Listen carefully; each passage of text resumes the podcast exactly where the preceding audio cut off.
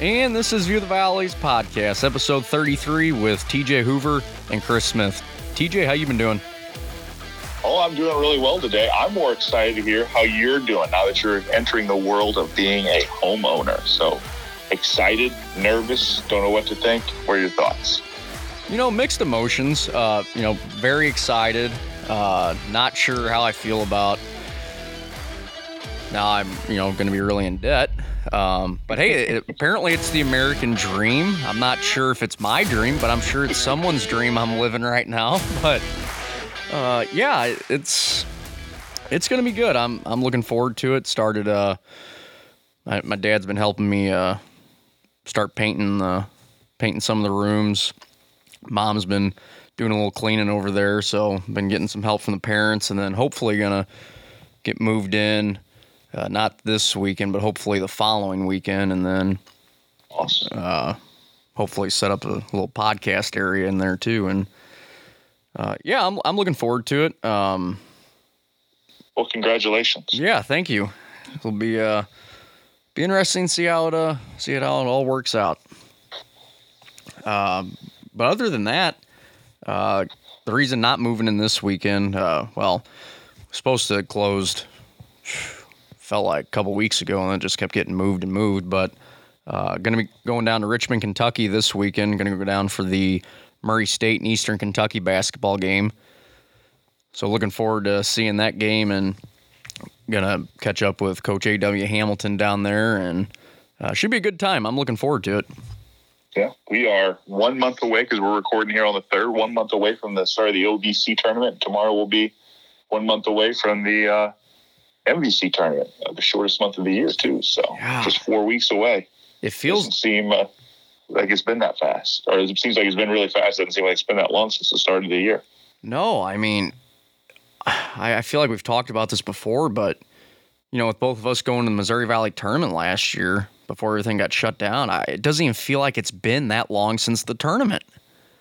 Like I feel like it's Yeah, been a but then it's- blur. It still feels like it's you know March 900th too. Well, they have that too. Um, but during this week's episode, we'll look back at the slate of games from this past week, as well as what's on tap for this week inside the Missouri Valley and the Ohio Valley. Also, sports anchor and reporter for Fox 2 Now in St. Louis, Charlie Marlow will join the show. He is also he can also be heard on 590 The Fan, and he is a graduate of Bradley, so he'll be on to discuss Bradley hoops and the Missouri Valley Conference. Uh, first, look back at this past week, TJ, and we can go ahead and dive into the Missouri Valley here first, and I'll kick things off for you here. Uh, Drake still undefeated. Uh, I, I Yeah, just I can't. Still undefeated. I mean, had a huge scare from Illinois State. Uh, moved into the top 25 at 25 for the first time since I believe 07, 08. And uh, Drake and Loyola are both in the top 15 in net. So you know that's that's good for the Valley. There's you know I think there's a lot of hope that maybe they're back to a two bid league. You know, assuming that you know they have a good showing in St. Louis. I don't think that the top two seeds can lose in St. Louis on uh, Friday again and expect to have more than one team. Sure. Uh, but yeah, they're definitely there. I think this whole week, I mean, I'm looking at the standings right now, and there it looks like somebody just drew names out of a hat compared to what we thought at the beginning of the year. You know, Yeah. Drake's at the top, Evansville is in third place, and Northern Iowa's down at number seven. Bradley's at number six. Uh, it's just it's it's just crazy, and what a difference a week makes. A week ago, you know, Missouri State, I was singing the praises of Isaiah Mosley and and Gaige Prim. They lose four games in a row, you know, to uh, Loyola and uh, Drake. Drake. Yeah, sorry, I just lost my train of thought there. But you know, those when we got done recording last week, they were up big in the first half against you know against Drake, and then Drake made a great comeback in the second half. Uh, you know, Missouri State went cold and shot twenty percent in the second half of that game. Yeah, they were up by up- what 17? Go ahead. They got they got up by about 17, didn't they? Yeah, there was 17 with a minute and a half to go in the first half. And uh, yeah, kind of a, a great performance by Gaige Prim and Isaiah Mosley. Both they both went for double doubles. Uh, Prim had 18 and 16, and Mosley had 17 and 10. But player of the week, uh, Cameron Krutwig, well deserved. And then newcomer of the week, Darnell Brodie, the big man at uh, Drake. You know, he uh, had some really good performances. And you know, I was crunching some numbers, and over this week, those last four games, Missouri State shot just 18% from three point range, including one night against uh, Loyola where they went 0 for 12. And they've been outscored in the paint by 46 points over those four games. Meanwhile, Drake is shooting 31%, including one night that they went 13 for 31 from three. And they are outscoring teams by 62 points in the paint. That's impressive. So, I mean, they, they it was like I said, had a close game. Maybe should have lost that Illinois State game. I mean, Illinois State had their chances to win, but they came out on top. And I've just been impressed with their defense. That they really uh, made some great strides. So, well, overall, that's kind of what I've seen on the MVC side. Well, while we're on uh, the Missouri Valley, I saw this.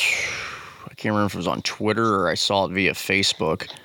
Uh, Andy Katz put out, I believe it was Andy Katz, put out his uh, 2021 uh, March Madness bracket prediction, mm-hmm. and I think it had had Drake at an eight seed playing nine seeded Boise State, and then okay. he also had Loyola in there as a play-in game for the 11th seed. I think I saw Lunardi had Drake as an eight and Loyola as an 11. So okay, so pretty. I guess that is comparable. Yeah, pretty then. close. Yeah. So on the Ohio Valley, each other's notes. So go ahead. On the Ohio Valley side, uh, looks like Murray State's getting back on track. You know, they were picked to finish atop the Ohio Valley this year with uh, um, Austin Peay. and they're often sputtered a little bit start the year, uh, but looks like they're starting to gain some uh, traction. Been shooting shooting lights out here recently. They've, I think they've had 71 or more points in about I think the last five or six games, including a 85-82 loss to Jacksonville State at home. But Murray State 2 and 1 this past week with a win over Tennessee State, which was by 20 points, 73-53. Also beat SEMO on the road, won by 17. And then their lone loss was to Belmont. Uh, we'll get into that game here shortly, but uh, it's encouraging if you're a Murray State fan to see uh, Murray go two and one this week and play Belmont. You know, basically right down to the wire. Uh, also, uh, Eastern Illinois uh, talked about them handful of times here on previous episodes. We we talk a lot about their their veteran leadership. A lot of seniors, a lot of upperclassmen on the team. But Coach Spoonhour's had a tough time here, uh, and it real and it really does not have anything to do with you know lack of effort. It's just he he and the program been dealt a, a bad hand here over the last seems like six seven games. Uh, they were able to get a win last night, which snapped an eight game losing streak. They beat SIU Edwardsville 70 to 61, but they haven't had more than eight players on, you know, for a game in the last five games. They had nine or 10 against Belmont in a loss to them, but since then, it's been eight or seven players at most. And that that's tough to do. I mean, you can't even yeah. scrimmage in practices. You know, it it just makes it tough due to, you know, their injuries. Like they haven't almost their entire starting five from the beginning of the season has missed time at some point or another throughout the last month. And then to make things worse, their leading scorer, Josiah Wallace, came down wrong on his foot last night and then left the game early against SI Edwardsville and never returned. So hopefully, for the Panthers' sake, you know he'll be able to return at you know in the near future. But they, they can't catch a break. It just seems like one guy after the other keeps getting hurt, and they're running out of guys to play. Yeah, I mean it's it's tough. You have enough games. I mean, if you're running to a stretch like was at SIU Edwardsville seems to be playing every day. If you run into a stretch like that and you only have seven or eight guys, that's tough enough to do with ten or twelve. Oh, absolutely. Much less than this stretch. And I mean, they they've got to find some wins here if they want to get to to Evansville because they're on the outside looking in. If we ended the season today. Yeah, yeah. It, they're going to have to hopefully get healthy here, and we'll be able to string some uh, wins together for uh, Eastern. Uh, right. Also, uh, Eastern Kentucky and Jacksonville State. Big game down in Jacksonville, Alabama last night. Uh, two teams that are higher up in the standings than which they were projected uh, at the start of the year. Uh, both been playing well. We'll get into that game here in a little bit, but Eastern Kentucky came away with an overtime victory over JSU last night. Yeah, it's always always good to get a win on the road especially when you're battling for position. You're talking about seeding now. Eastern Kentucky wants to keep that two seed in their in their grasp. Uh, it was uh, definitely a quality win for the Colonels. So we'll get back into the Missouri Valley here, TJ, and I know you wanted to dive in more in depth into some of these games from this past week. Yeah, it was just I was getting more as you get into the numbers, just to see how big a deal it is for teams to go on runs and we talked about Missouri State being up big in the first half in that Drake game, and you know got big games out of uh, you know Roman Penn, who you expect to Darnell Brodie. That that's all gravy to me because he's in there going against Gaige for to come away with 16 and 15. But uh, you know, and then game two was kind of like the the roles were switched. That Drake built themselves up a good lead. They were up by 13 early in the second half and then Missouri State goes on a 15 0 run, and they actually take the lead with six minutes to go. Uh, but again, just didn't shoot really particularly well, but they had four guys in double figures, they being Missouri State.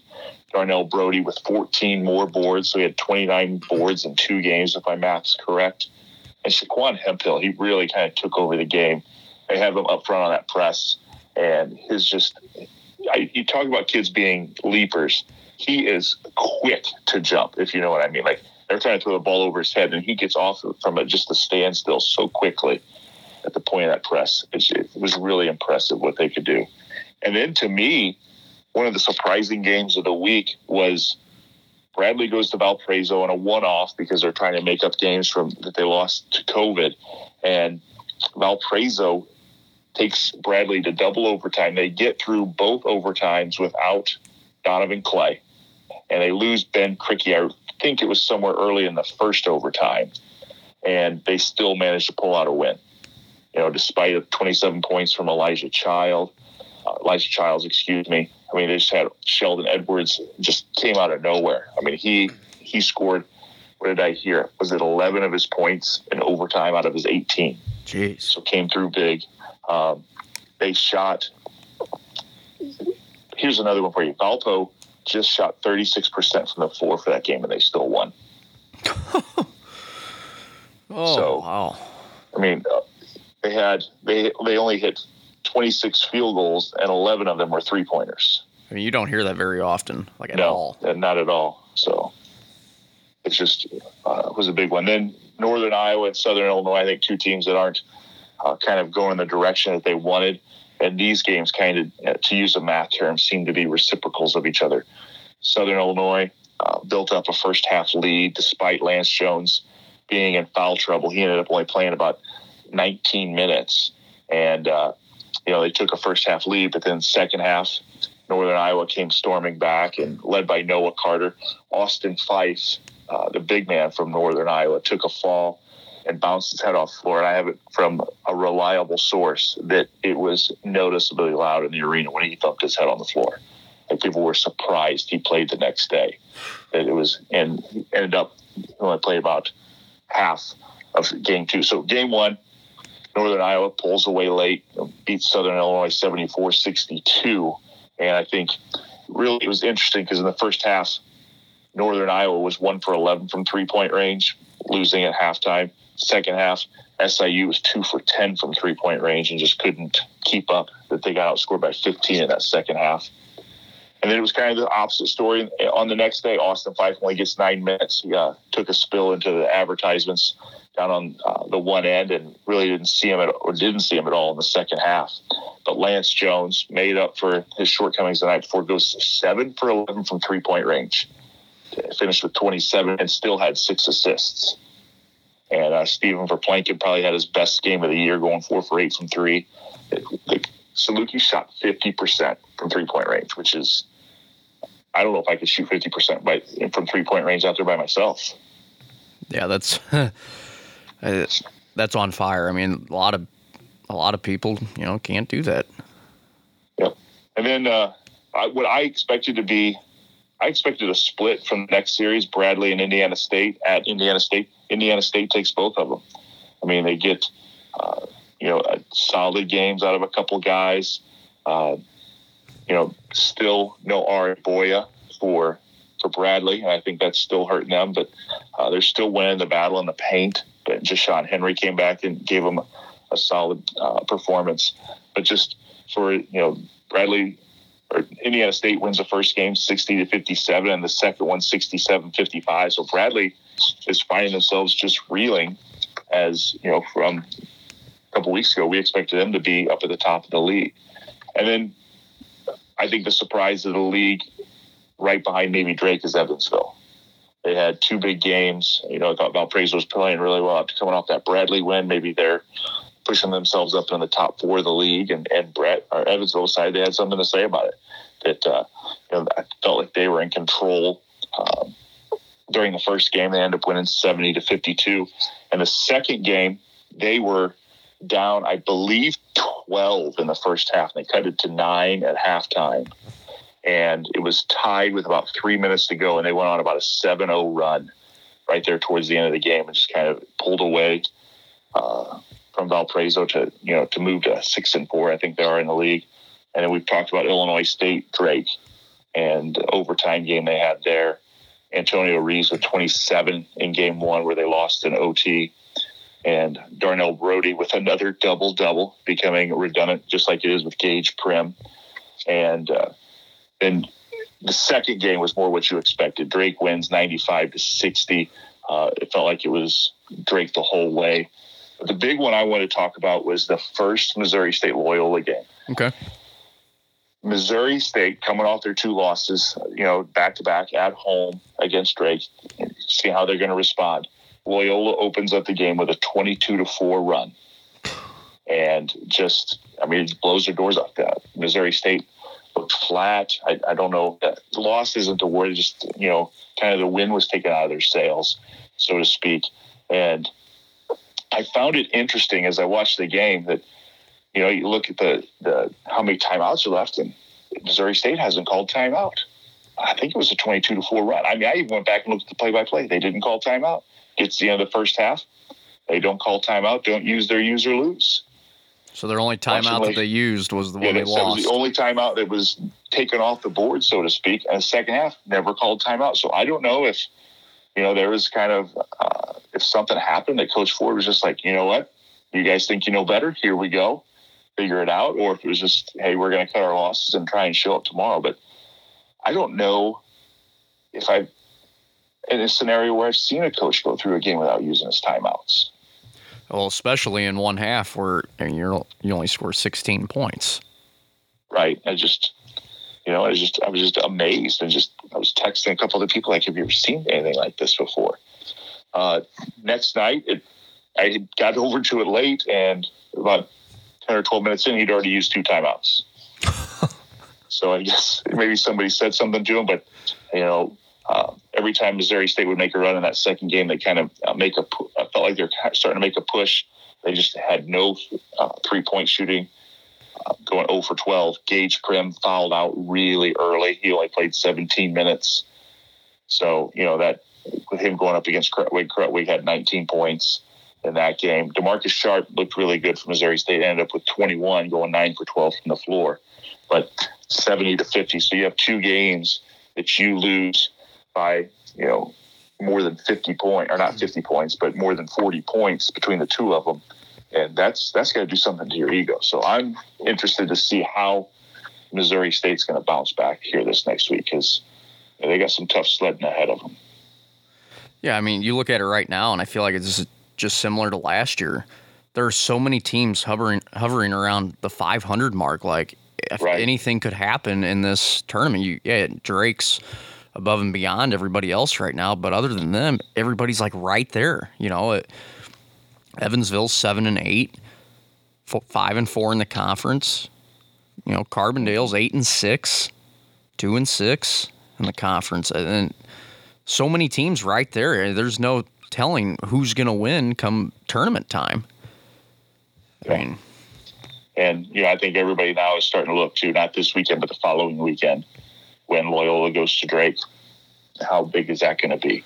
You know, uh, from a league perspective, you know, is uh, hoping that they get two teams in. Do you want Drake to win both of them just in case they lose in St. Louis, or you know, do you get a split? So if either one of them lose, that uh, maybe they get that at large bid. You know, it's because that's the way I kind of look at it. You know, I, I cheer for SIU first and the Valley second. Well, so. I mean, I'm sure there's also probably a, a way that even if Loyola did lose both up there, you know, then if those two face off in the championship, Drake loses and Loyola would win. Mm-hmm. And there's no way I don't see how both of them don't get in, especially right. if Drake keeps on the winning pattern that they're on. Yeah. But one of those two games has to be nationally televised, I would think. I think so. Here, let me check. I mean, there's just no way I can't see at least one of them not being on national television. You know, 17 and 0. They got Saturday on February 13th. Uh, they got playing for ESPN2 or ESPNU. And then game two, same idea. Oh, ESPN2, so they're both. ESPNU. Oh, so they're, good. they're both of them. So that's good. Thank goodness for that. You know, that'll be a good chance. And hopefully they get some good battles up there in Des Moines, which is a great town, by the way, underrated city.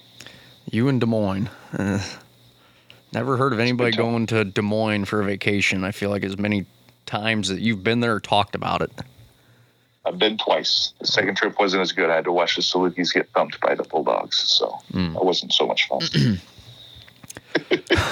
so how about on the OVC side? What uh, what what was the rundown there? So on the Ohio Valley side, uh, one of the ga- games I had mentioned when we were doing the brief overview, uh, Belmont and Austin Peay. Uh, Belmont went to Austin Peay. uh, Thursday and came away with a uh, 5.1, 81 76. They trailed at the half. It was really a back and forth game. I mean, it was a five point game, but even the score was a lot closer than that. It felt like all game. Uh, Caleb Hollander, I mean, it was huge for Belmont. Uh, 24 points, and it was his three point shooting what what won the game for Belmont. Austin Peay had Belmont on the hook for their first conference loss, but Hollander's three point uh, barrage just three after three. Uh, he ended up, I think, made five or six three pointers, but it, they came in like bunches, it felt like. Uh, ended up winning 81 76. Uh, Terry Taylor, big again for Austin Peay.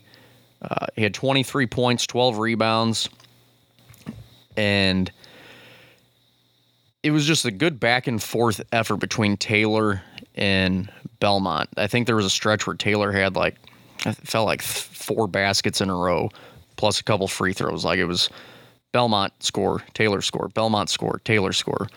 Now, granted, obviously there were a lot more other players on Austin Peay that were involved, including uh, Austin Peay's point guard uh, Carlos uh, Paez. Paez. Paez. Yeah, six for nine from three point range. Yeah, and I don't know if you watched the game, but what he was able to do, especially late in the game, yeah, his three point shooting was on fire.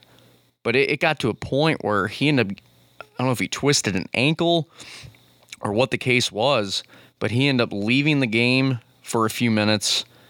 But before he left the game, he's hobbling around out there on defense, having a hard time even guarding anybody, and just hobbles back down the court on offense pump fakes, guy goes flying past, drains the three, and then he's back on defense hobbling around. Like it, it was a good two minutes he's out there hobbling around.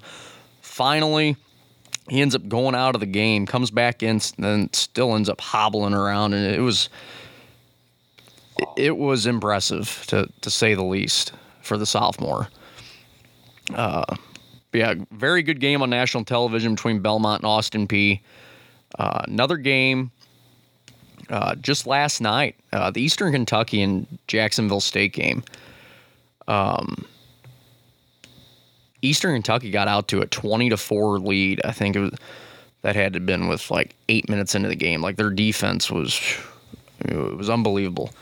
Jacksonville State couldn't get anything going. It looked like it was going to be just a, a rout at this point. But mm-hmm. Eastern Kentucky started shooting some contested threes. Jacksonville State started chipping away. Then it was 22 to 7. I watched the game from start to finish. And next thing you know, uh, it's a very close game at the half. I think it was it was 40 to 36 at the half. Right. Jacksonville State at one point in the second half went up by 8. It was like 71-63. They're up by 8. And then Eastern Kentucky ends up draining a 3, banked it in from the top of the key or top of the arc, banked it in and ended up going to overtime and Eastern Kentucky was able to prevail with an 86-82 win. Big win for Eastern Kentucky on the road. Tough luck for Jacksonville State, not only because of the overtime loss, but their game previously at Eastern Kentucky this year was also an overtime loss. Oh, man. So, Coach Harper and the JSU Gamecocks, they can't catch a break against the Colonels. They've, they've had them right there twice. And even the game at Eastern Kentucky, uh, JSU was leading with a couple minutes to go in the game and then ended up falling just short. And they even led by, I think, six points in that first game at EKU before falling in overtime. Uh, yeah, it'd be fun to watch those guys play if they can, the seeding works out right at the OVC tournament. Yeah, absolutely. Uh, but one good thing for JSU was they had Brandon Huffman back. Uh, he had missed the previous game, so they were glad to see his points get back in there on the floor finish with 12 points. Uh, but in just 23 minutes. I mean, that's pretty good production too. Oh, absolutely. And and we've seen that this year from him. Doesn't play a whole lot of minutes as you would expect out of a starter. Like Kayne Henry played about 35 minutes and Jalen Finch over 41. But Henry had 22 points, three of six from distance. Finch was also three of six from distance with 19 points. Very balanced scoring attack by JSU. Uh, but what's more, what I find more interesting in this game, I think it speaks volumes of Eastern Kentucky's balance on offense. When people have talk about Eastern Kentucky basketball this season, a lot of them think Tre King. Tre King is one of the best players in the conference. Uh, he's up there with Terry Taylor he did not do a whole lot on offense last night. Eastern Kentucky scored 86 points. Uh, Tre King had six. He had six points, was three of 14 from the floor, 0 of 3 from distance. So, what the rest of the Eastern Kentucky team was able to do, I, I think it speaks volumes for the direction or where they're at now and the direction they are heading. Wendell Green Jr. was the one that carried the team, 22 points. But Cooper Robb, he had 15 points out of the first, I think it was like 28, 31 points yesterday. He was draining threes left and right. He was 4 9 from distance, finished with 20 points. Most of those came in the first, I think, five or 10, five to 10 minutes of the game. but so big win for Eastern Kentucky. Uh, SEMO at home against SIU Edwardsville. SEMO was able to come away with a 64 62 win over the Cougars. But the, the kicker here is SEMO did not lead the entire game until they got fouled with like two tenths of a second remaining in the game. Oh, doctor. Edwards SIUE went up for a shot, uh, lost the ball, and then SEMO ended up gaining control, passed it ahead to Eric Reed. He got fouled as the as the buzzer went off. They ended up going to the monitor, put it uh, two three tenths of a second back on the clock, and he drained both free throws. That was their only lead the entire game. It's the only it's the only time of the game that matters. exactly. Well, and they were down thirteen at, at one point, and it's like, well, SEMO's been struggling at the line this year, and to see that it was two free throws that mattered for them to give them the win. Uh, big for SEMO. Then they followed that up with a win over Eastern Illinois on Saturday. Uh, at the game, Eastern Illinois only mustered 44 points, so yes, it was tough sledding for them. Yeah, that that was the game. Uh, that was a 75-44 win for SEMO in that game, and we'll just flow right into that one. Uh, the quite a bit of the difference in that game. Uh, points in the paint. SEMO outscored Eastern 32 to 2 in points in the paint. sorry, sorry, say that again. 32 to 2. Wow. So SEMO almost has as many points in the paint as Eastern had the entire game. That is correct. Wow. Yes.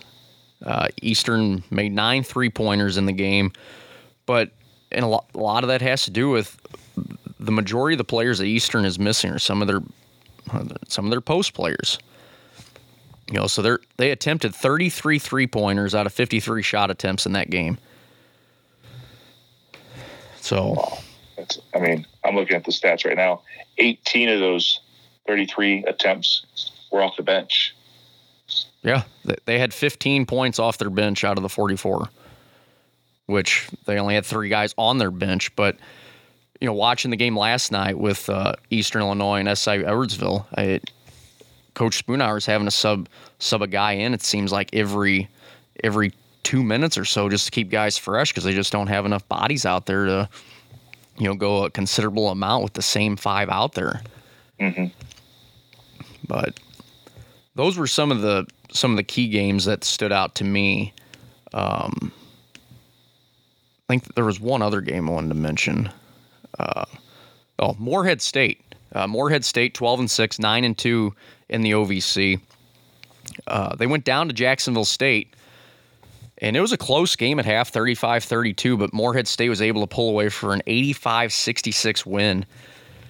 And that was the game where uh, I believe, I don't think Huffman was present in that game.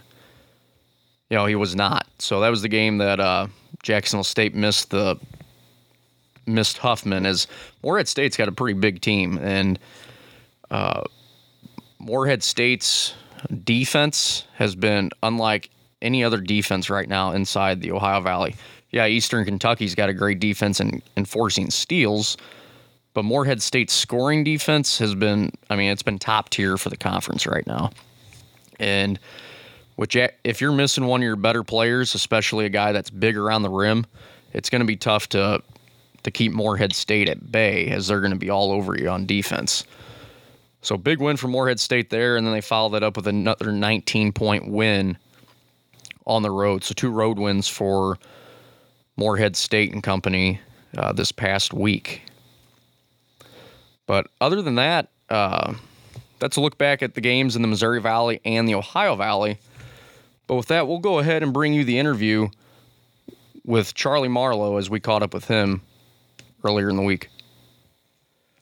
And we're joined by Charlie Marlow, sports producer with Fox 2 Now in St. Louis. Charlie, how are you doing? What's up, guys? I'm doing well. How you guys doing? Oh, pretty good.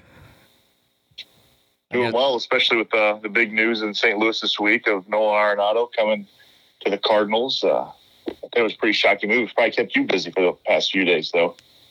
It did, but you know what? I'm happy about it because the Cardinals were so quiet this whole off season, this whole winter. I didn't think they were actually going to do a, a substantive move like this, but uh, you know what? John Mozeliak was not fibbing. He wasn't telling a lie when he said they didn't want to add payroll. So when they said they don't want to add payroll to 2021, I thought that meant okay, they're not going to do anything big. Well, sure enough, somehow they pull off a trade for the best third baseman in baseball, and it seems like the way the money is deferred and paid by the Rockies, they were able to do that without really adding payroll for this year.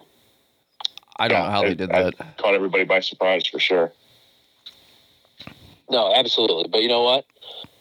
It was a great move for the Cardinals, and uh, I think it made a lot of sense because the Cardinals have a lot of money coming off the books after this season. You know, you have Uh-huh.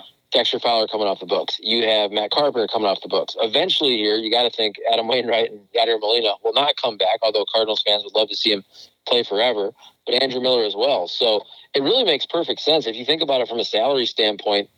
Moving forward after 2021, you're kind of replacing the salaries of a Matt Carpenter and Dexter Fowler combined with Nolan Arenado. So I think people Right. would take that. Yeah, for sure. Oh, absolutely. So we'll get into it here. Uh, reason we uh, wanted to bring on wanted to bring you on the show is because you're attended an MVC school, uh, that being Bradley up in Peoria. What was it that led you to attend Bradley, coming from Toledo, Ohio? So it's a great question. I got I got a uh, you know some mail from Bradley. I think it was after my my sophomore or junior year in high school. I took the the PSAT, did pretty well on that. Started getting some some mail and whatnot, and I had heard of Bradley mostly from the NCAA tournament. From a couple mm-hmm. years, they were pretty good there in the '90s, and I didn't know anything about it. Had never been to Bradley, but they basically said that they'd give me a good scholarship. So I always kept them in the back of my mind, and uh, I really wanted to go to North Carolina. To be honest with you, I didn't get into uh, Chapel Hill, so Bradley had this uh, nice scholarship offer academically, and I was able to kind of through some different channels of a of a summer baseball coach I had talk with the coach at Bradley at the time, baseball Dewey Kalmer, and, and be able to go up there and kind of be a tryout, preferred walk on type guy. So it uh, it made sense, and I went from Toledo, Ohio, to to Peoria, Illinois, and that's how it all started. So you're involved with baseball, you know, up at Bradley, but outside of you know the baseball program, were you able to get involved in broadcasting and sports coverage while attending Bradley? Yeah, so I majored in radio, TV, also history, just because I'm a history buff. But so I, I, don't know how familiar you guys are now with with Bradley, what it has with with the Charlie Steiner School of, of Sports right. Communication they got all the money there, and you know Larry King, who unfortunately just passed away, but he he gave a million dollars a couple years ago to that program. So Charlie Steiner has done great things there. That program was not around when I was at Bradley because I graduated in 2004. But it's fantastic what they're doing. So back then you had either journalism or radio TV. I definitely knew I wanted to go more of a broadcast as opposed to print.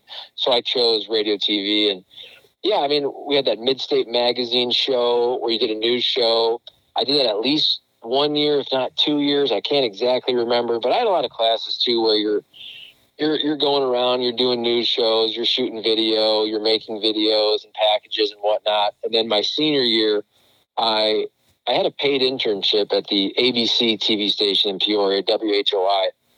So I actually worked as a sports photographer. I'd run around and shoot all the high school football, high school basketball. I got to go to a little bit of some Illinois basketball, and I think I was at White Sox opening day one year. So I got to and, and Bradley basketball, Illinois State. You had Illinois Wesleyan there. What is it, the D three college? So I was basically driving all around. If you went kind of an hour all around Peoria, I'd probably been to every single one of those high schools shooting some type of uh, hmm. football or, or basketball. Yeah, I think that's something people like being in the St. Louis area, like we are, don't realize how much coverage high school teams get in those areas. Like my first teaching job was up near Quincy, and when I coached, it was nothing for us to be on the on you know the shows, the highlight shows, you know, once or twice a month. And are definitely all of our scores are being up there. It's just different how your perspective changes based on based on the market size.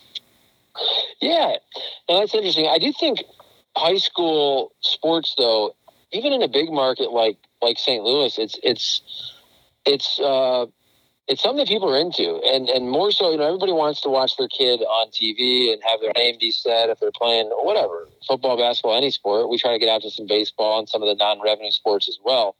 But I think if you flip it also to to people love their colleges so much, whether it's the school they went to or if it's the school they root for, and recruiting is such a a big thing now. Yeah. And here we are on what is now the second national signing day today, which used to be a huge deal. Now it's not as much of a deal because of you have the early signing period where it seems like most of the kids have already committed and they sign back then. But when when you think about when these kids commit to, to big time football schools, big time basketball schools, I mean some of the some of the stories I post on on Twitter get the most response from a kid just saying, "Hey, I'm going to Notre Dame," or a kid committing to Texas, or a kid committing to Ohio State or Mizzou. People are just so into the recruiting aspect that that draws a lot of attention to the big time recruits in St. Louis. And I've been here 13, 14 years. You think about some of the great athletes we've had just since I've been here. Jayson Tatum in basketball, Brad Beal in basketball, Sheldon Richardson in football, and Blaine Gabbert when I first started here. I mean, the list goes on and on. Ezekiel Elliott. There's been some some really good athletes that were playing preps here that have went on to do great things in college and in the pros. So how did So- your how did your perspective about the Missouri Valley Conference change when you became a student at Bradley? I'm not going to lie to you. I didn't know anything about the MVC basically before I went to Bradley. So when I start to research Bradley, I look it up and I'm thinking again, what, what conference is this team in? Because I knew of Bradley basically from just, I think it was 96 or 97 they made the NCAA tournament. So I didn't know anything about the MVC. I grew up in, in Toledo, Ohio, where you're right there in the heart of Big Ten country. You know, where I live is actually the end of my street is Michigan. So you're you're you're closer to Michigan University. University of Michigan is about 40 minutes away. Lansing is about an hour and a half. I actually worked in Lansing for a couple years, and then Ohio State's two and a half hours away. So we grew up big Ohio State fans, big Big Ten basketball fans. And then your smaller schools there, where I'm from Toledo, and then about 20, 25 minutes away is Bowling Green State University. So that's the Mid American Conference. Yep. So that's kind of the sports that I watched growing up. You know, we would go to Bowling Green games because my dad went there, my brother went there. We'd go to Toledo Rockets games because it was five, ten minutes away. And every once in a while we go to a Big Ten game. But I really didn't know anything about the Missouri Valley Conference until I went to Bradley. So now that you've kind of been immersed in it, what do you think makes the MVC special? Meaning, like, what would be the draw of a a prospective student going to an MVC school or someone getting uh, following one of their athletic programs? Well, I do think if you start with just the academics, you have a lot of of really good Midwestern, solid academic institutions, and you know a lot of them are, are smaller, a lot of them are private, and and you know you can go either way. You can go to a big time public school, you can go to a, smaller private school. It kind of comes down to what what you want to have as a person for your college experience. So you do have some really great academic institutions. And then sports wise, I mean, you do have you do have great sports in the valley. And now, when I started, I, my first year was 2000, so that's that's when I started. I graduated in 2004. You know, the MVC really has changed over the last 20 years. Obviously, when you think about the Wichita States of the world leaving and Creighton, and there's some new schools coming in like a Valpo. So, to be fair, especially when you're looking at the the big revenue moneymaker in basketball, it's Mhm. it's not as strong as a conference as it was, say, you know, the year Bradley went to the Sweet 16, which was 06. You you had a, an MVC that was arguably, if not for sure, the best mid-major type conference in the country. When you had Right. Bradley really rolling, you had Southern Illinois rolling. I mean, year in and year out, whether it was Creighton, obviously at the end there before they leave, they were fantastic. And and when I was at Bradley was the Kyle Korver era. I think he was 99 to 2003, so he was dominating when I first got there. And then you could talk about the Gregg Marshall years, which uh, clearly haven't ended well for him. But I mean, he had a run there where you're going to a Final Four with Wichita State. So Yeah. the conference in basketball has surely taken a hit, but still, you have some really good programs, some teams that can make some noise in the tournament, which is why I was so disappointed last year because, you know, Bradley makes the tournament two years ago and they go in there, they give Michigan State a really good game. But last year, they didn't have the the big dance, obviously, because of COVID. I really thought, though, that last year was was the year that Bradley could have done something. They could have potentially won a game. If, if everything goes right, they could have a magical run to the Sweet 16 like they did in 2006. Just because last year was was a, a team full of seniors, and it was their second year making the tournament. So it's a shame we didn't get to see the Braves what they could have done in the uh, NCAA tournament. So looking at this year, you know, Bradley's had a tough stretch as of late. What have you seen out of the team during this season? I know before we came on to do the recording, uh, you had talked about how you watched the Missouri and Bradley game, but outside of like their one point loss against them, and uh, they had a one point loss to was it Xavier, I think, earlier in the year. Yeah. Uh, what have you seen from them? So I'm not going to lie to you. I, I don't get to watch as much Bradley as I'd like. However, I have a nice text chain going with all my buddies from college, and we we do like to gamble. So we'll always kind of follow the Bradley games and see what the lines are and follow the games that way. Um, this year, besides watching Bradley here and there, the Mizzou game I watched the entire game, and and that was one where Bradley should have won that game. I know Mizzou didn't play well, but then at the end, you just you just knew when Jeremiah Tilmon made that final bucket to to tie it, and he goes to the free throw line, and and he's had a great basically second half to this season. Jeremiah Tilmon from East St. Louis, oh, yes. so I I applaud him. But when he got that and one, even though he's not the greatest free throw shooter in the world, I just knew Bradley was going to lose. Just the way that game was trending the last couple minutes, Bradley had a big lead. It just kept shrinking, and Mizzou was making plays. And when when Tilly got that bucket and one, I just knew Bradley was going to lose. So it is what it is. I, I don't think this year's Bradley team was as good as last couple years. I know Elijah Childs is really, really good, but that it gets back to what I said in the previous question, which was last year's team to me was the team that could have made some noise, which is why it's such a shame they didn't get the chance in the NCAA tournament. So, attending Bradley, was there a school, an MVC school that you had a particular, thought there was a particular rivalry with that you really, or maybe even still today, you really want to see them beat? I mean, we always hear about the war on 74 with Illinois State, but I didn't know if there was uh, a school in particular for you. Yeah, so the war on 74 was always a big deal in all sports. And so whether it was baseball, watching Bradley play Illinois State, and like I said, I was I was on the baseball team, never actually played a game for Bradley because I was redshirted, then I was cut, transferred to a junior college, came back my last two years, did not play baseball. But all of my friends still to this day were baseball guys. So, you know, Illinois State was always a rivalry, especially in basketball. And I covered that when I was working at that TV station and uh, in Peoria, WHOI. I will say from a baseball standpoint, this is going back to when I was there, 2000, 2004. Wichita State was still a powerhouse in baseball. Now, this was Mhm. five, ten years coming off when they're winning national championships with Darren Dreifort, but they were still really good. I, I remember um, a game, a Friday night game, where Mike Pelfrey, who was a first round pick, I believe, of the Mets, I can't remember what year this would have been, probably like 2002 or three. But Bradley beat Wichita State and Mike Pelfrey in a one zip game.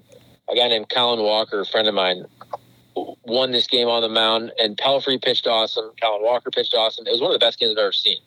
And Bradley won one zip. But just Wichita had been so good in baseball, and Gene Stephenson, nobody liked him. He was this old school coach, ornery. He was always just ripping on on the umpires, and nobody liked the way he he managed the game and coached the game. He tried to intimidate his opponents. He tried to intimidate the umpires. So nobody liked Wichita State in baseball. I'll tell you that. So being in sports journalism in St. Louis, you know, with the Missouri Valley tournament being here, you know, for the last so many years, how has that affected St. Louis and maybe like the city financially? Oh, it's it's fantastic. You just think about, especially St. Louis. They need as many. We need as many big time events like that to bring people here. And it's it's obvious, but to go to the restaurants, to fill up the hotels, to bring people downtown, and also for people to know because St. Louis doesn't have the best reputation. We all know that in terms of crime. And if you ask people from other areas, they might say, "Oh, St. Louis, you know, I don't know if I want to go there." But then when you get to St. Louis, Yep. I think, and, and you and you go downtown for a sporting event, and and again, are there some areas that you would want to stay away from in St. Louis? Absolutely. But I mean, I remember kids used to love coming to Arch Madness and and going to all the bars and the restaurants on the landing and all that, and and you go back five ten years when that place was packed, and again. The the tournament has fallen off since Wichita's left, since Creighton, but it's still a great event. I mean, it's still really fun, especially that that Friday when you have games all day long and you have all the different fan bases. Then you get to the semifinals on Saturday, and then on, on Sunday it's usually a nationally televised game on on CBS. And remember, that's that's the that's the first weekend where teams start to get their bids, where the big conferences go the following week. So that automatic bid from the MVC is always one of the first ones, which is kind of cool. And then that team gets to gets to bask in the glory of making the tournament for another week while everybody still plays.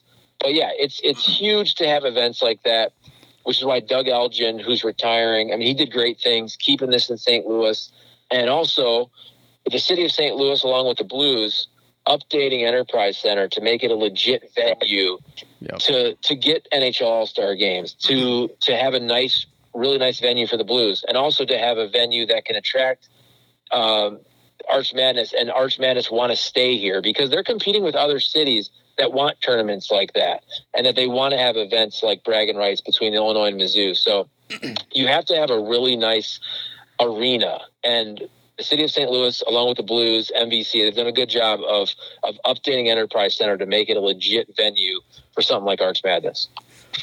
Well, you talked about uh, with the tournament being here and how you know in years previous, you know, students from other schools like coming to St. Louis for the tournament, and I think last year. I think when the Missouri Valley tournament took place, that had to have been one of the last couple weeks before most stuff started getting shut down. And after leaving the Missouri Valley tournament, I don't know if it was Friday or Saturday, and going out to like Wheelhouse and Ballpark, uh, I mean, it was packed. I mean, there were there were people from all over that were here from the tournament, and you could tell right there that uh, Ballpark Village, especially, was it seemed like just making gobs of money off the tournament being there because so many fans were going to a Ballpark, whether it be before the game or after the game, and then just making their way around some of the some of the bars and nightlife in downtown. Yeah, you know what's interesting? So about about last year too is so I went to the championship game the year before when Bradley won in that amazing comeback. And then last year I went to cover it for the media day. And I remember going there for the first day, doing some interviews. I was going there for Fox 2, the TV station I worked at. I work at. And they basically said they wanted to do the whole story or a big part of the story asking officials in terms of of COVID, of how they were going to keep people safe, and talking to players about COVID. And I remember going there thinking, gosh, you know, I'm going to go there. I'm going to talk to the MVC officials. They're going to be kind of ticked off that I'm asking them about COVID because you got to remember, at this time, the world, it, it, I shouldn't say the world, but the United States of America hadn't shut down. So I was mm-hmm. going to Enterprise Center thinking, okay, this is not going to be a big deal. It's it's this virus, but we've done this before with H1N1, whatever it is. So I remember going there actually thinking, okay, they're going to be ticked off and I'm I'm wanting to ask them about COVID instead of the games. And you know how that works. If the media scares folks, okay, folks would be less likely to come to the games. Well, I mean, how dumb do I look now? Because the whole world shut down a couple weeks later. So obviously, COVID was a big deal. It's a serious deal. But I just I remember going there last year thinking, okay, because COVID had not hit in the, in terms of shutting everything down, and that was basically the last big sporting event where people watched uh, in person in St. Louis was was Arch Madness. Yeah, you're exactly right. So question we have for all of our guests. I call it our entertainment tonight question. You're right. You're going to go back to Peoria. Uh, do you have a dining suggestion for us? And uh, so, where should we go eat, and what should we order? Oh man. Okay. So again, because I I graduated 17 years ago, I don't know if all these spots are still there. we used to go to a spot called Gorman's, which was right across from campus in a place called Campus Town. You had La Bamba's. That was your late uh-huh. night Mexican yeah. food if you've been drinking, which we often right. were. I don't even know if that's still there. Um, Farmington Road, the Lucky Lady was the spot, was the bar when we were there. I don't know if that's there anymore either. Um, Cruisins is a good spot. I know that's still there. At least last time I was at Bradley a couple years ago. Cruisins is good for pizza and all that. If you go downtown, there's a lot of good spots downtown. And again, I don't want to mention all of them because I don't even know which ones are still around in hell with COVID, unfortunately, right? Half of them could be shut down or never coming back. I don't even know. But Hoops Pizza is a good spot oh, too. Yeah. Mm-hmm. Hoops Pizza Hoops is still there. Late night, and there's a famous a famous guy there that works there. If if you know Peoria, if you went to Bradley, if you're around Peoria, one of the guys that's worked at Hoops for at least 20 years, he looks just like Weird Al Yankovic. And so you go there, and he's like kind of a local celebrity because he looks like Big Al. Uh, Weird Al Yankovic, and he's always there. So like when I go to when I go to Peoria, I always go to hoops, and like when I see that guy, it reminds me of my college days. Okay. Well, it sounds like a lot of good suggestions. Hopefully, uh, we'll be able to get up there and see if some of them are still there, and hopefully, if they are there, COVID doesn't, uh, you know, go the opposite direction for them. But yeah, I, th- I think I think I think we're turning the corner. One one that I forgot also, you have Avanti's, which is the all you can eat. They used to have all you can eat spaghetti on either a Monday or Tuesday for like Wow. four dollars back in the day, and all the breadsticks. We used to go there. Uh, and One World, One World Cafe, right across from Bradley's campus as well, was another spot I remember. Did you say four dollars? This was, you know, 2000. So yeah, I want to say it was all you can eat spaghetti. That was the special the one night. Whether it was Monday or Tuesday, it was either four dollars or four ninety nine. All you can eat spaghetti. Damn.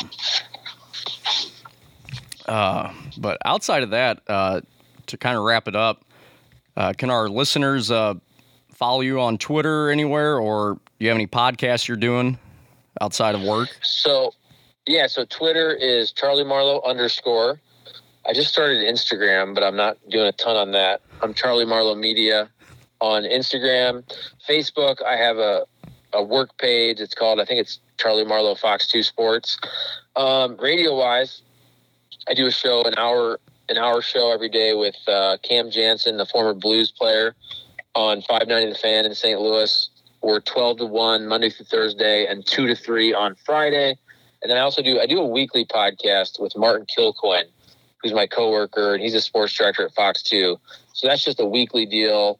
It's only about 25, 30 minutes. And that is on uh, scoops at dannymac.com. It's the website that Dan McLaughlin, the, the Cardinals broadcaster, has uh, set up the last couple years. So basically, there's a lot of ways you can hear me. You probably hear too much of me, and I can annoy you across all different platforms. Well, it's good. You got a broad range out there for uh, people to find you. There you go. So, but Charlie, we appreciate you uh, taking time this week to uh, join the show and talk Bradley basketball and the Missouri Valley Conference. Yeah, it was fun. I appreciate it, guys. All right, thanks, Thanks. a lot. And so that was our interview with uh, Charlie Marlow. Uh, I don't know about you, TJ, but I enjoyed the interview. I, th- I think it was great for us to get a somebody that's you know in the sports world uh, that comes over from one of these conference schools. For in this case, it's the Missouri Valley. As he's a graduate of Bradley, so with him coming from Bradley and being in sports journalism, I mean, you know, he's all about the sports and following uh, Bradley and the Valley itself. Yeah, it's always interesting to get a, a different perspective about you know being an MVC uh, conference or grad for myself to see somebody else and what their perspective is of the league, you know, and how that changes over time and stuff like that. So yeah, it's uh, it was really interesting.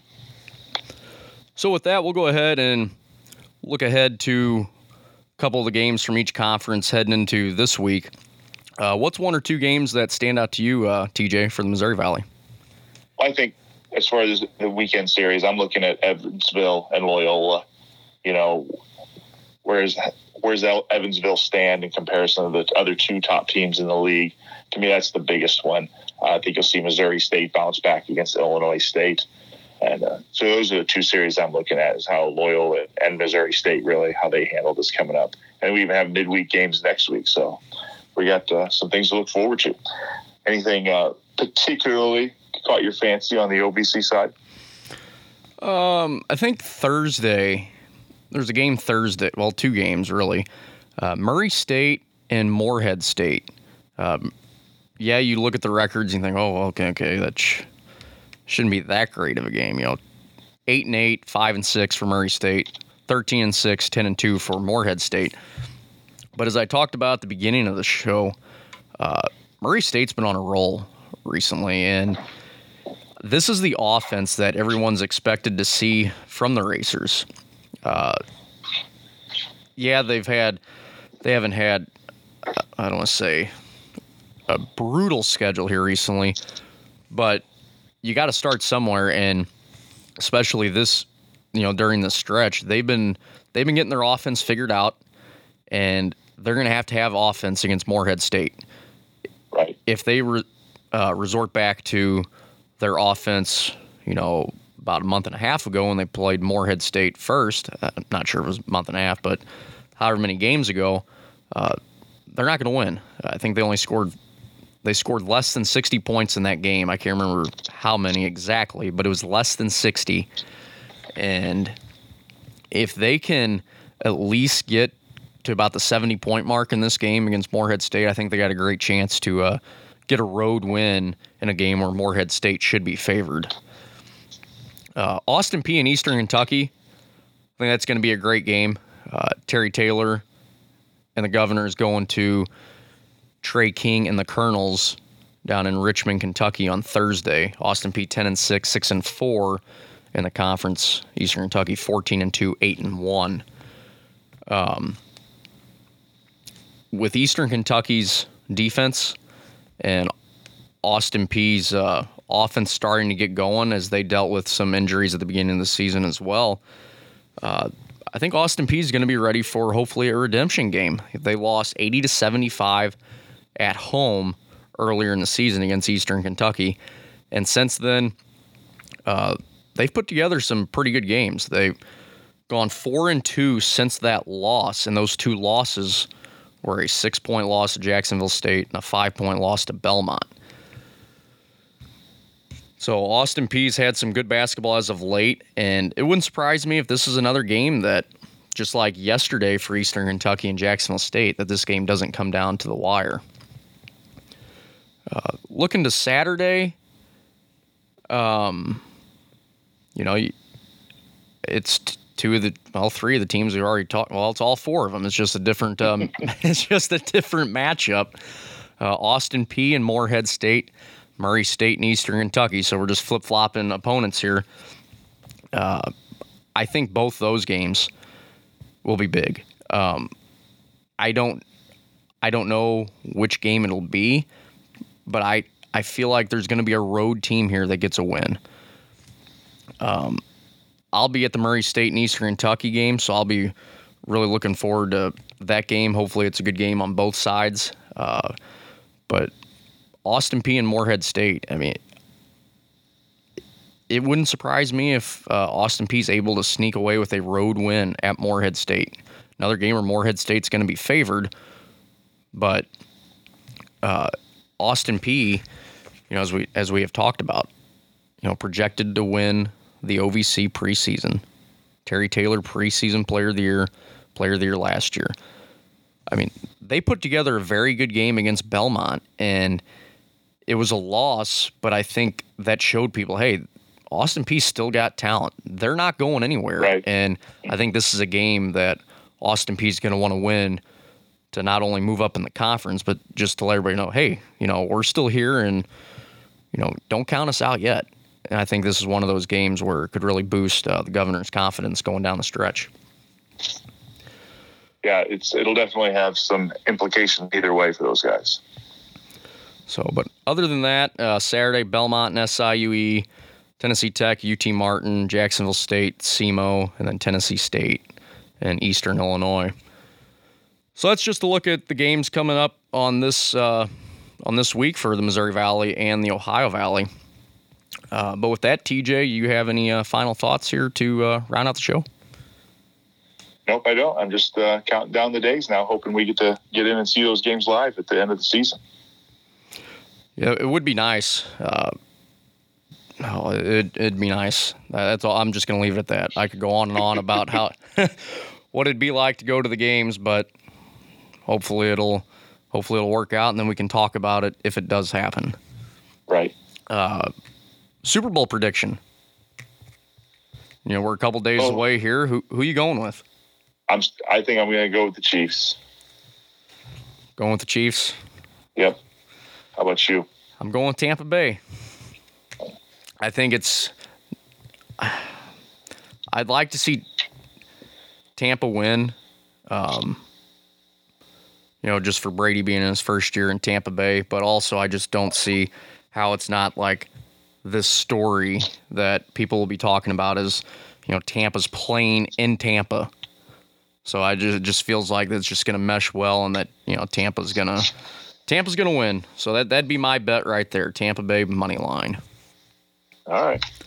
Can't believe it. Ohio State fans cheering for Michigan's quarterback, but all right. Hey, you know you. You sometimes just got to put certain things aside and just roll the dice and hope it works out. So, but with that, that'll wrap up episode 33 here on View of the Valleys. Special thanks to Charlie Marlow for taking time to uh, join the show this week to talk Bradley Hoops and the Missouri Valley Conference. For TJ Hoover, I am Chris Smith. Thanks for tuning in. We'll be back next week for episode 34. You can follow us on Twitter at View Valleys Pod. Be sure to subscribe to the podcast on Apple, Google, and SoundCloud. Enjoy the rest of your week. Have a good one, everybody.